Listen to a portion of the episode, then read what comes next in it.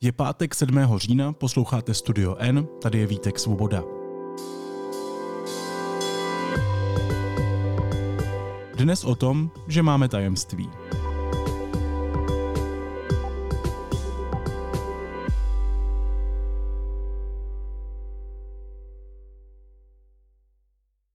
Máte tajemství?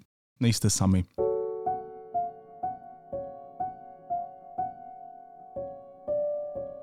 S nevyřčenou pravdou nebo myšlenkou žije spousta z nás. Dá se tajemství zkoumat? Co nejčastěji tajíme a proč nemusí i může být zdravé tajemství mít? O tom si budu povídat s redaktorkou deníku N Karolínou Klinkovou. Karolíno, vítej, ahoj. Ahoj. Pojďme si to na začátku definovat. Co je to tajemství? Dá se to nějak říct? Dá. Uh, dá, pretože tajomstvá, ako ty už si vlastne načrtol na začiatku, tajomstva sa dajú aj skúmať, takže to predpokladá to, že tajomstvo v prvom rade musíš aj nejak definovať. Ja myslím, že veľa ľuďom ako prvé napadne mm, možno nejaké, nejaké činnosti, ktoré robíš preto, aby si to tajomstvo skryl možno nejaká lož, možno nejaké akože aktívne skrývanie. Keď som si ja začala ale robiť rešerš k tomu svojmu textu o tajomstvách, ktorý som nedávno napísala, tak som prišla na to, že v akademickom výskume uh, sa za tajomstvo nepovažujú tieto všetky akoby aktívne aktivity, ktoré robíme preto, aby sme nejakú vec e, pred inými ľuďmi skryli, ale za tajomstvo sa považuje náš zámer to, že sme sa rozhodli, že danú vec e, iným ľuďom nepovieme, e, že sme sa rozhodli, že e, ju budeme mať len pre seba a už, už len toto rozhodnutie, naše akoby psychologické rozhodnutie v sebe samom je vlastně tajomstvom. No mně přijde zajímavý, já jsem se o tom povídal třeba s Filipem Titlbachem a s dalšími kamarády, když jsem přemýšlel o tom tématu. A došli jsme k tomu, že co pro třeba tebe může být tajemství, může být pro mě prostě informace, kterou bych klidně řekl komukoli. Eh, nezáleží prostě jenom na hranici toho studu, kterou máme nastavenou? No jasné, že záleží, ale vieš, to sa presne odvíja od toho, že ako, ako to tajemstvo definujeme. Definujeme ho ako zámer. A ten zámer má každý úplne inde. Ten, ten zámer je proste naše vlastné osobné rozhodnutie. A presne ako hovoríš, to, že uh, niečo je zámerom tajiť pre mňa, nemusí byť pre niekoho iného a naopak. Takže určite áno, je to proste naše vlastné osobné rozhodnutie, ktoré sa odvíja od toho, aké je naše vlastné osobné prežívanie. A znamená tajemství automaticky lež? To vôbec nie. Ako je pravda, že tajomstvo sa s, s, s, s klamstvami, s, s lžou pojiť môže. Uh, myslím, že každý si dokáže predstaviť aspoň nejaký jeden príbeh, ktorý uh, v jeho osobnom živote toto presne uh, ukazuje. Ale ja keď som sa bavila o tom, čo je to vlastne tajomstvo s terapeutom Michalom Minářom, tak ten mi vlastne povedal, že slovo tajomstvo je tak strašne mnohoznačné, že spojiť si uh, jeho obsah s tým, že je to automaticky lož, je proste nesprávne. Uh, tajomstvo môže byť, uh, môže mať rôzne podoby, môže to byť nejaký náš nejaké naše osobné hobby, nejaký náš osobný záujem, náš, na, náš nejaký zvyk tajný, ktorý máme, ktorý vôbec nikomu nemusí škodiť a my o ňom nutne nemusíme ani klamať. Môže to byť nejaké, nejaké tajomstvo, ktoré držíme spolu so skupinou kamarátov pred ostatným svetom. Môže to byť, uh, môže to byť vlastne úplne čokoľvek, čo my držíme v sebe a nutne o tom nehovoríme iným, ale zároveň nerobíme žiadne kroky preto, aby sme ho aktívne pred ostatnými vlastne potláčali.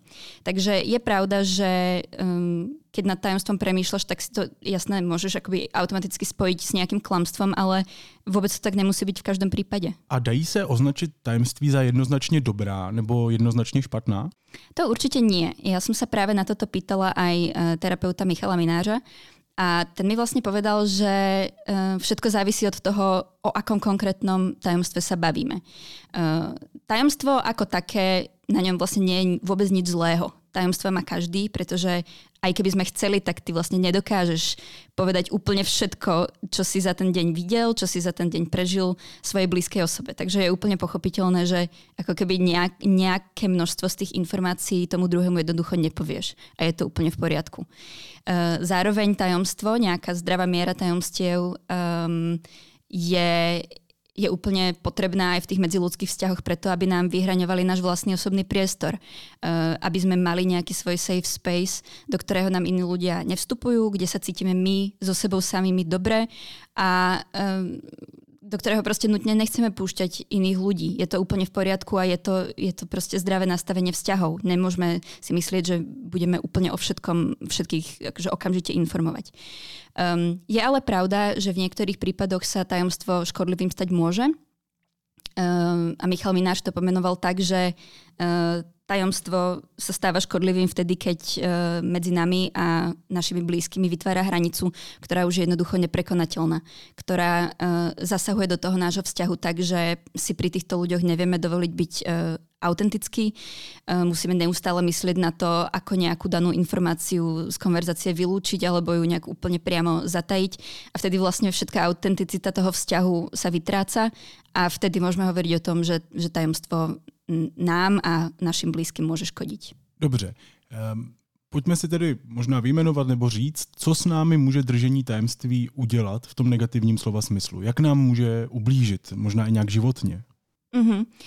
Uh, tiež opäť by som možno e, teda povedala, že keď máme takéto dobré tajomstvo, keď to veľmi zjednoduším, tak s nami nemusí spraviť akoby vôbec nič zlého. Je to jednoducho nejaká súčasť nášho života, ktorá môže byť dokonca príjemná. Takže ak máte nejaké svoje malé príjemné tajomstva, tak vôbec by som sa nebala. Je to úplne akože vlastne pekná vec.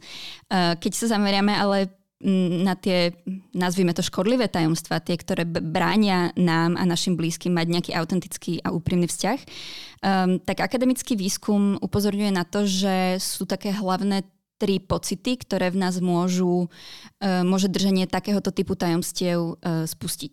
V prvom rade je to pocit hamby, pretože vieme, že um, mnohé tajomstva, ktoré držíme, ukazuje, ukazuje to výskum, sa týkajú témy morálky. A ako náhle ty vieš, že skrývaš pred svojim okolím niečo, čo by to okolie možno nepovažovalo za, morálne, tak ty automaticky vo svojom vnútri prežívaš po, pocit hamby, pocit nejakého studu, že, že máš proste nie, nie, niečo v sebe, čo tí ostatní by určite odsúdili. Um, druhý pocit, ktorý je negatívny, ktorý, ktorý v nás môžu tie škodlivé tajomstvá vzbudiť, je pocit izolácie. Uh, cítiš sa byť sám, cítiš sa byť, ako som hovorila, v, v tých vzťahoch neautentický, čo znamená, že máš pocit, že ti nikto nerozumie, že, že sa nikomu nemôžeš nejak, nejak dokonale zveriť. Uh, takže iz, izolácia je uh, druhý taký negatívny jav, ktorý sa s tými škodlivými tajomstvami pojí. No a tretia vec je nedostatok prehľadu. E, pretože ako náhle začneš veci aktívne zatajovať, e, aktívne o nich možno už aj klamať, tak sa v tých e, klamstvách, tých, v tých všetkých kľúčkach, ktoré už si povymýšľal, môžeš jednoducho stratiť. Môžeš zabudnúť, komu si čo povedal, môžeš zabudnúť, aký, akú verziu príbehu si tomu človeku povedal a, a vtedy vlastne strácaš prehľad nad tým, čo sa deje okolo teba a takisto možno aj v sebe.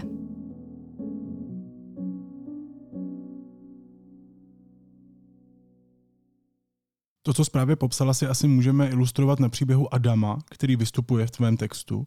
Kdo je to? Co má za tajemství? Uh, Adam sa nevolá Adam, volá sa inak a uh, je to mladý muž, ktor- s ktorým sme sa dohodli, že jeho uh, meno v článku nepoužijeme, pretože pochopiteľne drží tajomstvo pred svetom a nechce, aby si ho okolitý svet s ním spojil.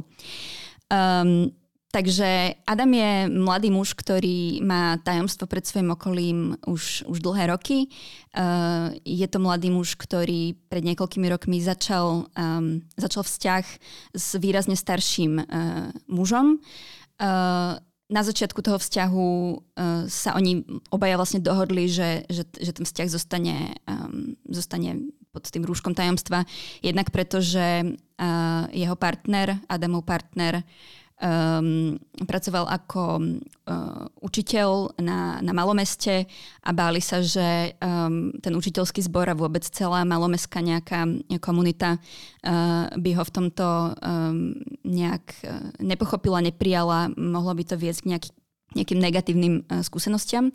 Takže to bol jeden dôvod. A druhý dôvod bol ten, že v čase, kedy ten vzťah vznikal, tak Adam uh, ešte sám vlastne preskúmaval svoju sexuálnu identitu, preskúmaval seba samého a nechcel, aby sa na, na malom meste začalo riešiť, uh, ako, koho sa rozhodol, s kým sa rozhodol nejak budovať vzťah a ako ho miluje.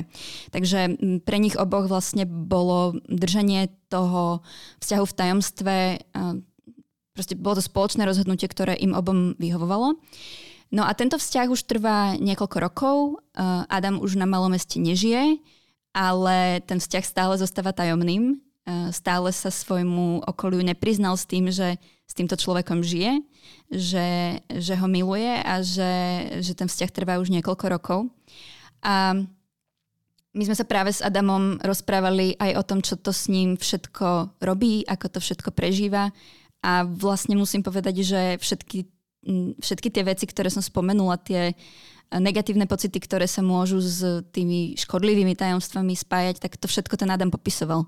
Popisoval, alebo pocit hamby už, to, to by som možno akoby z toho trošku vyňala, bolo, to bolo možno skôr akoby na začiatku, že, že, že sa hambil tomu svojmu okoliu to povedať. Ale tú izoláciu a nedostatok prehľadu, to by som tam teda rozhodne povedala, že, uh, že zažíva dodnes a, a aj dodnes robí proste kľúčky v tom, ako so svojimi blízkymi hovoriť o svojom živote, uh, ako niečo proste neprekecnúť a, a v tom všetkom je veľmi osamelý. Dá se říct, třeba i na tom příkladu Adama, kdy je lepší ta svoje tajemství, nebo to svoje nějaké velké tajemství v tomhle případě před světem odhalit? Existuje na tom nějaká zhoda? To je strašne ťažká otázka. A keď som sa na toto pýtala uh, terapeuta Michala Minára, tak ten mi vlastne povedal, že nejaká um, všeobecne platná odpoveď pravdepodobne neexistuje. Pretože uh, tajomstvá sú rôzne, ľudské vzťahy sú rôzne, sú rôzne krehké, sú rôzne schopné zvládať krízu. Takže bohužiaľ nejaká jednoznačná odpoveď na túto otázku neexistuje. Ale čo existuje, je, e, sú nejaké doporučenia aj výskumníkov, ktorí sa venujú téme tajomstiev. No a mm, ja keď som vlastne si robila ten rešerš a čítala nejaké knižky a články a tak, tak sa vlastne vytváral sa mi v hlave taký pavúk. Vieš, že máš otázku a teraz áno, nie, áno, nie, áno, nie. Hlavná otázka, ktorú si musíš um, pri tom svojom tajomstve uh, položiť je tá, či predstavuje tajomstvo záťaž. Či, či je to niečo, čo, čo ťa ťaží, či čo ťaží tvoje vzťahy, ak e, k ničomu takému nedochádza, ak je to jednoducho tvoj nejaký možno tajný malý zvyk, že v noci vždycky o druhej vstane, že ideš do chladničky, to je úplne jedno, akože nie je to žiadna záťaž, je to možno niečo dokonca milé, čo, čo ťa môže tešiť. V takom prípade vôbec sa nemusíš trápiť tým, že by si to mal niekomu hovoriť, sa s tým niekomu priznávať, pretože je to proste tvoje súkromné tajomstvo a možno práve to čaro e, toho zvyku by sa úplne vytratilo, kebyže to niekomu povieš. Ak tajomstvo záťaž uh, predstavuje, tak uh, potom uh, by bolo možno vhodné si položiť nejaké ďalšie otázky, ktoré ťa môžu naviesť k tomu, aká je tá správna odpoveď. Jedna z tých dôležitých otázok je tá, či sa o tomto tajomstve môže dozvedieť človek, pred ktorým ho tajíš a či to môže zničiť dôveru, ktorá medzi vami je. Ak uh, na tieto otázky odpovedáš, uh, odpovedáš nie, nemôže sa to dozvieť od nikoho iného a nemôže to zničiť dôveru, tak potom je, môže byť možnosťou uh, to tajomstvo naďalej tajiť, ale ak existuje možnosť, že uh, tá dôvera by bola zničená a že ten človek sa naozaj o tom dozvie, tak uh, potom sa vlastne výskumníci zhodujú v tom, že nie je tá otázka až tak veľmi o tom, že či to povedať, ale kedy a ako.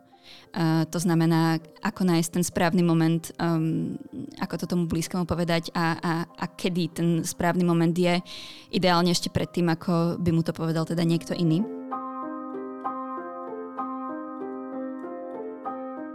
No ale ďalšia dôležitá otázka, ktorú v tom celom by si mal zahrnúť do toho svojho rozhodovania je tá, či by danú vec uh, ten tvoj blízky vlastne chcel vedieť. Tu sa uh, otvára napríklad otázka taká možno úplne akože klasická otázka jednorazovej nevery. Uh, dopustil si sa jednorazovej nevery, tvoj partner o tom nevie. Uh, tá nevera už nepokračuje, nemusíš už robiť nejaké aktívne kroky k tomu, aby si tú neveru zatajoval. A vlastne e, v takýchto situáciách, ak by si túto vec povedal tomu svojmu partnerovi, by sa mohlo stať len to, že uľavíš sám sebe, avšak všetku tú záťaž, to bremeno um, prenesieš iba na svojho partnera, ktorý, ktorý sa s tým bude musieť sám vysporiadať. Um, takže v takýchto situáciách, kedy už možno to tajomstvo nepokračuje, uh, je vhodné uh, sa naozaj zamyslieť nad tým, um, čo by chcel ten druhý, čo by chcel ten človek, pred ktorým tajomstvo máš a um, naozaj sa pýtať, čo, čo to môže spraviť s ním.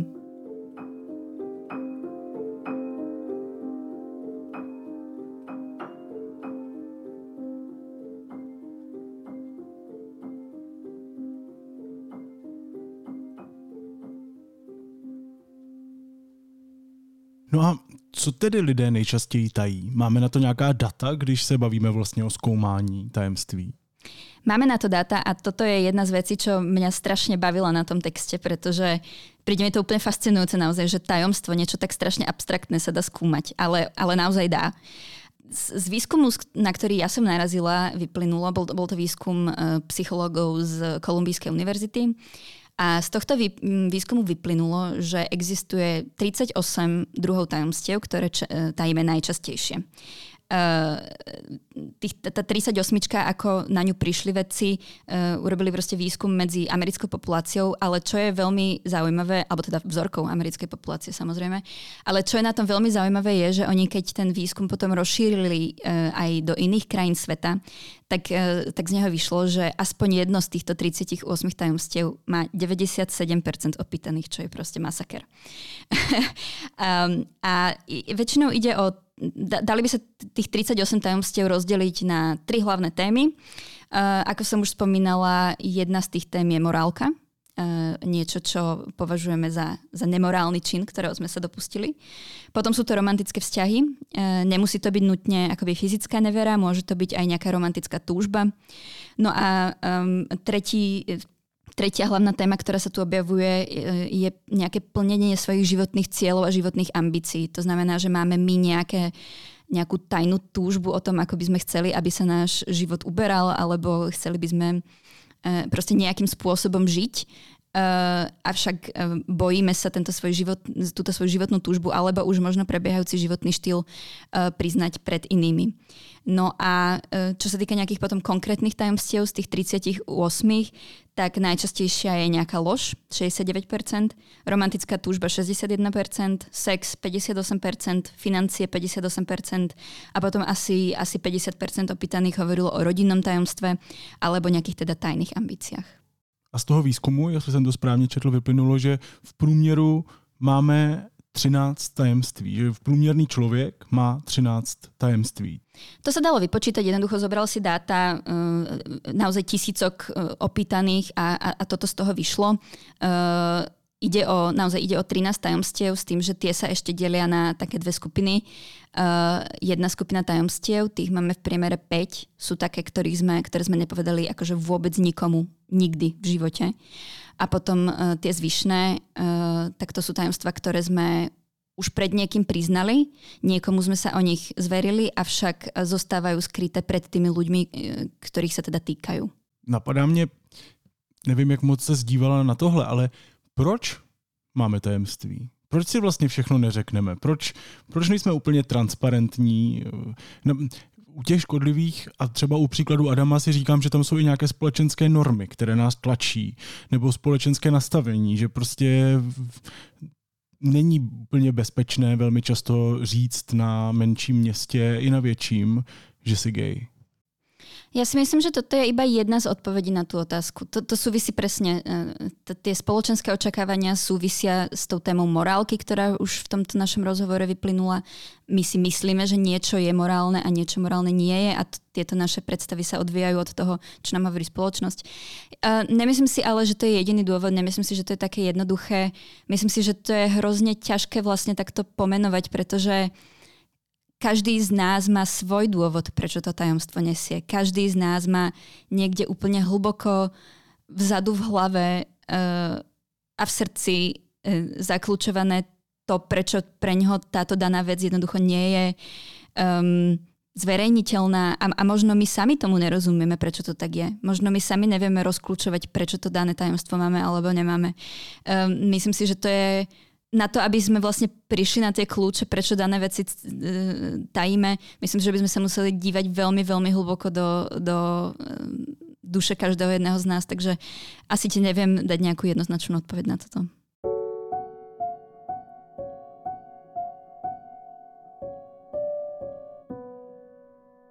Další příběh, který se v textu objevil, se týká Alice, nevím, jestli se jmenuje doopravdy Alice, to, to víš ty.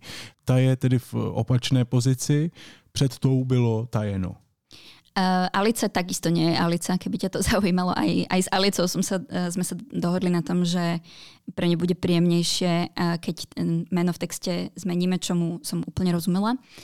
Uh, Áno, Alicin príbeh je v istom zmysle tak trošku opačný než ten Adamov. Alice zistila pred uh, niekoľkými rokmi, že uh, jej rodičia nie sú jej biolo- biologickými rodičmi. Uh, zistila, že um, si ju vzali z kojeneckého ústavu a nikdy jej to nepovedali. A uh, bolo to tajomstvo, ktoré pred ňou tajili do veku, uh, keď, keď bola v maturitnom ročníku zistila to vlastne celé úplne náhodou. Vracala sa jedného dňa eh, z koncertu, zastavila sa ešte v nejakom podniku a tam náhodou stretla kamaráta jej otca, eh, teda muža, o, ktorom teda do, dovtedy si myslela, že je jej biologickým otcom.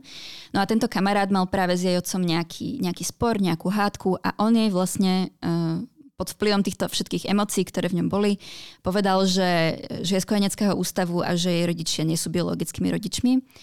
Alica prišla domov, uh, spýtala sa na to svojej matky, ale um, matka jej na to vlastne vôbec neodpovedala. A keď mi to Alica vlastne popisovala, že ako to oni mali vlastne doma nastavené, tak hovorila, že tam veľmi sa nehovorili nejaké akože vnútorné pocity nikdy v tých debatách. Ne, nebola to taká tá úprimná domácnosť. No a ani vlastne po tej konfrontácii nedostala nejak veľmi veľa odpovedí, uh, takže nakoniec sa musela um, zaoberať vlastne tou pravdou sama. Eh, pýtala sa, pýtala sa na to svojej babičky, ktorá jej teda nakoniec túto informáciu potvrdila a nakoniec si zašla aj na, eh, na matriku mesta, v ktorom sa teda mala narodiť a naozaj tam zistila, že, že takto to bolo, že ju matka nechala v porodnici, že jej rodičia si ju zobrali z kojeneckého ústavu Uh, ten príbeh Alice je zaujímavý v tom, že ona potom sa stretla aj so svojou uh, biologickou matkou, uh, zistila, že má biologických súrodencov dvoch, uh, nie sú v nejakom uh, dlhodobom kontakte, ale akože vedia o sebe. A uh, čo sa týka nejakého, uh, nejakých vzťahov v tej, v tej jej novej rodine, alebo teda jedinej vlastne rodine, ktorú, ktorú kedy mala, ktorú kedy poznala, tak uh, tá téma už sa nejak veľmi nerieši. Ono to tak... Uh, akože každý vie, že už tá pravda jednoducho je, eh, je, je vonku, je na svete, ale um, Alica hovorí, že nevidí nejaký dôvod v tom, aby to nejak do nekonečna riešila s tými rodičmi a nejak im to zazlievala. Ona im tak trošku odpustila, alebo nehnevá sa na nich tak. Minimálne sa na nich nehnevá a uvedomuje si, že, um, že možno už akože není třeba do toho nějak víc vrtať. No a jak toho docílila, jak se s tím vyrovnala? Dá se z té její zkušenosti vzít nějaké třeba všeobecnější poučení nebo nějaká rada pro ty, kteří se cítí být eh, třeba takhle velkolepě ještě obelhaní? Um, ťažko povedať. Ona stále hovorí, že ešte to v sebe nemá úplne uzatvorené. Že je to proste dlhý proces. Oni už prešli naozaj roky, uh, odkedy sa ona toto dozvedela. Um, myslím, že viac ako, áno, viac ako 10 rokov už prešlo odvtedy. Takže to naozaj není krátka chvíľa. A ešte aj dnes ona hovorí, že sa z toho cíti akože divne, keď na to myslí. Um, neviem, um, ne, neviem, opäť je to taká otázka, vieš, že každý to proste prežíva inak a každé to tajomstvo, e, ktoré bolo pred tebou tajené, so e, sebou nieslo nejakú možno inú iné, iné klamstvá, iné kľúčky, ktoré tí daní ľudia pre teba museli robiť, inú motiváciu tí ľudia mali k tomu, aby ti danú vec tajili. Takže myslím, že to je opäť o tom, aby, aby si sa snažil vidieť to svoje tajomstvo v nejakom kontexte. A neviem, či je to až tak úplne o tom eh, brať nejaké rozumy od ľudí, ktorých tajomstva alebo uh, ktorých pravda bola niekde úplne inde. Když se vrátím do pozice toho, kdo tajemství má, um, tak Jak se tedy na něj v tom každodenním životě máme dívat? Jak nad ním nebo nad nimi máme přemýšlet, aby se nám s nimi žilo dobře? Um, ak ide o také tie dobré tajomstvá, tak, tak naozaj opakujem, že s nimi nemusíme robiť vôbec nič. Môžeme ich brať ako príjemnú um, súčasť života, príjemnú súčasť aj vzťahov. Uh, je to úplne normálna vec a je úplne v poriadku tajomstva mať. Uh, no a ak ide o tie tajomstvá, ktoré uh, môžeme chápať ako nejaké škodlivé, keď som sa pýtala na to, ako, ako s nimi žiť, ako reálne s nimi žiť e, terapeuta Michala Mináře, tak ten mi povedal, že by sme sa na ne mohli začať dívať ako na také zrkadlo.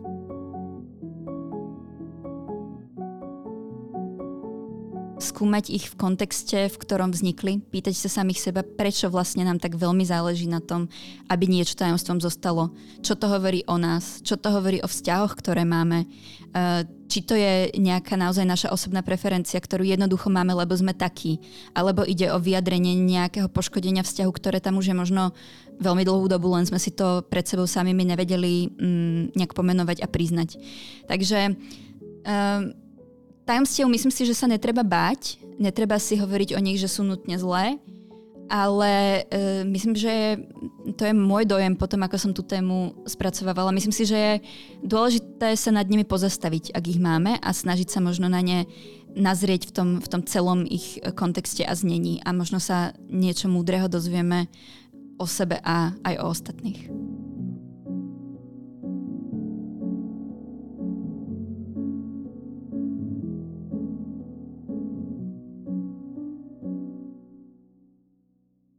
Karolino, jaký máš tajemství? Řekneš mi nějaký tajemství? Um, ja som nad tým veľa rozmýšľala, že aké mám tajomstvá, uh, keď som písala ten, uh, ten text. A mám tajomstvá. Kto by ti povedal, že tajomstva nemá, tak ti klame s najväčšou pravdepodobnosťou. Um, mám tajomstva, ktoré ti nepoviem, lebo, lebo to sú iba tajomstva moje. Ale poviem ti jedno tajomstvo, na ktoré som si spomenula. Je to tajomstvo spred vyše 20 rokov. Uh, ja som v škôlke jedného dňa už si nepamätám, už si nepamätám, aká to bola ale toto sa stalo. Máš nejaké tajomstvo ty? Zveríš sa mi aj ty? No, mám podobný tajemství, jak když jsem byl malý, a to je takový závažnější asi. Jak když jsem byl malý, tak jsem uh, tam kousek v jednom parku a pak jsem a dělal jsem frajera před kamarádama a docela dlouho jsem, jsem, jsem to takhle dělal. A prečo si to robil? Protože jsem chtěl být za frajera.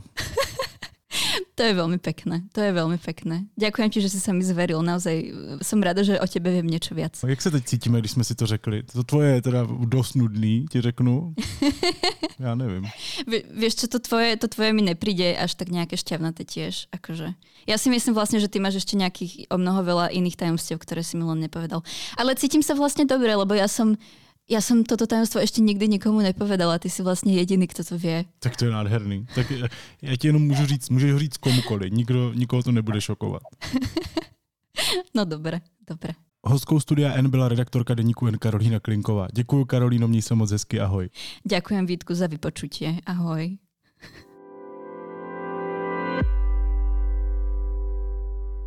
Následuje krátká reklamní pauza. Za 10 sekund jsme zpátky. Sponzorem podcastu je NutriDrink Compact. Když je chuť do jídla malilinká a běžná strava nestačí, zeptejte se lékárníka nebo lékaře na NutriDrink Compact. A teď už jsou na řadě zprávy, které by vás dneska neměly minout. Během druhého dne samitu na Pražském hradě spolu jednají pouze státy Evropské unie. Země pozvané na Evropské politické společenství se už akce neúčastní. Lídři 27 budou probírat především energetiku. Podrobnosti o samitu si můžete poslechnout ve včerejším studiu N.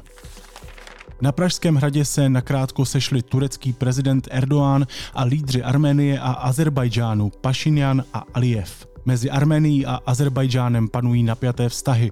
Naposledy v roce 2020 spolu svedli válku o náhorní Karabach. Riziko jaderné apokalypsy je podle amerického prezidenta Joea Bidena nejvyšší od kubánské raketové krize z roku 1962.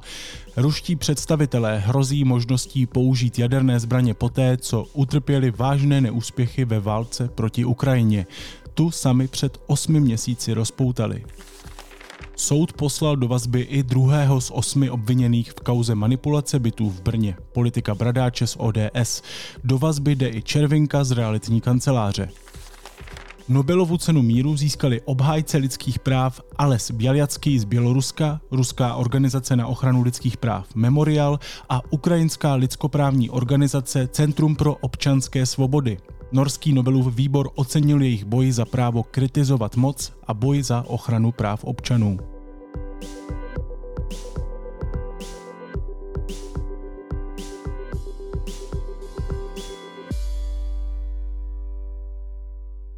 A na závěr ještě něco, co mě zaujalo a možná by mohlo i vás. Ruský diktátor Vladimír Putin dneska slaví 70. narozeniny. Tak jsme si říkali, že by bylo fajn to pořádně oslavit. Nějaký pěkný dáreček mu můžete vybrat na webu dárekproputina.cz. Náboje do pušky, granát nebo třeba takový kulomet mu jistě udělají radost. A ukrajinská armáda mu to moc ráda předá. Happy birthday to you. Happy birthday to you. Happy birthday, Mr. President. Happy birthday to you.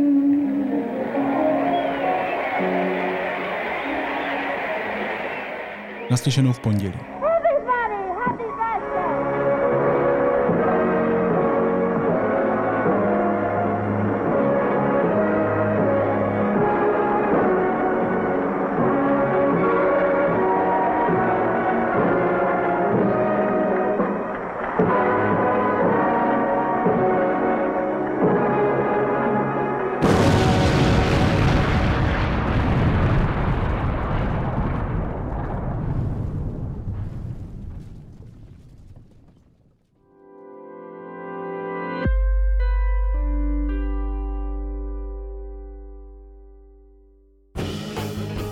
Zahraniční hudební premiéry, české hvězdy i mladé progresivní kapely. Světová premiéra skladby Songs legendárního skladatele Michaela Mantlera. 28. ročník Mezinárodního hudebního festivalu Jazz Goes to Town. Jazz jde městem od 11. do 15. října v Hradci Králové. www.jgtt.cz